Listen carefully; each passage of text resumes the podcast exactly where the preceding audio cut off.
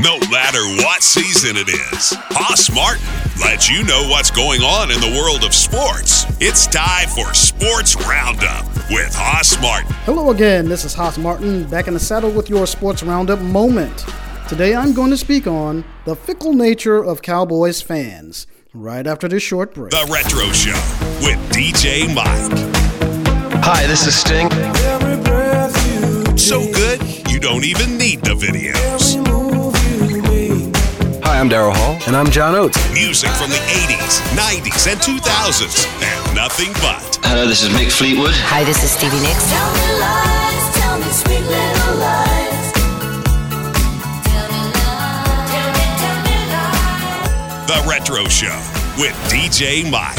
You're listening to Sports Roundup. Welcome back. The Dallas Cowboys' 37 10 defeat of the Philadelphia Eagles on Sunday Night Football lifted the once reeling boys to a game above 500 with a 4 3 record. Last week, the Cowboys lost to the New York Jets, and people started making betting odds as to when head coach Jason Garrett would be fired. Conversely, the Dallas win over Philadelphia has some fans making Super Bowl preparations. In reality, the Cowboys' four wins come against teams that only have a 6 and 21 record combined.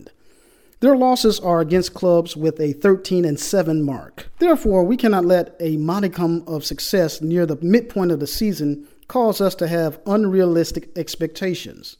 There are too many games remaining where the Dallas Cowboys could still schlep rock themselves to that old familiar 8 and 8 record. This is Sports Roundup with Hoss Martin. Thanks again for joining us at Chris Mars Studios produced by DJ Mike. Well, unless I'm banned by the Dallas Fort Worth Metroplex, I will see you again next time. This is Hoss Martin saying, keep on riding, partners. Sports Roundup with Hoss Martin is a Chris Mars Studios production.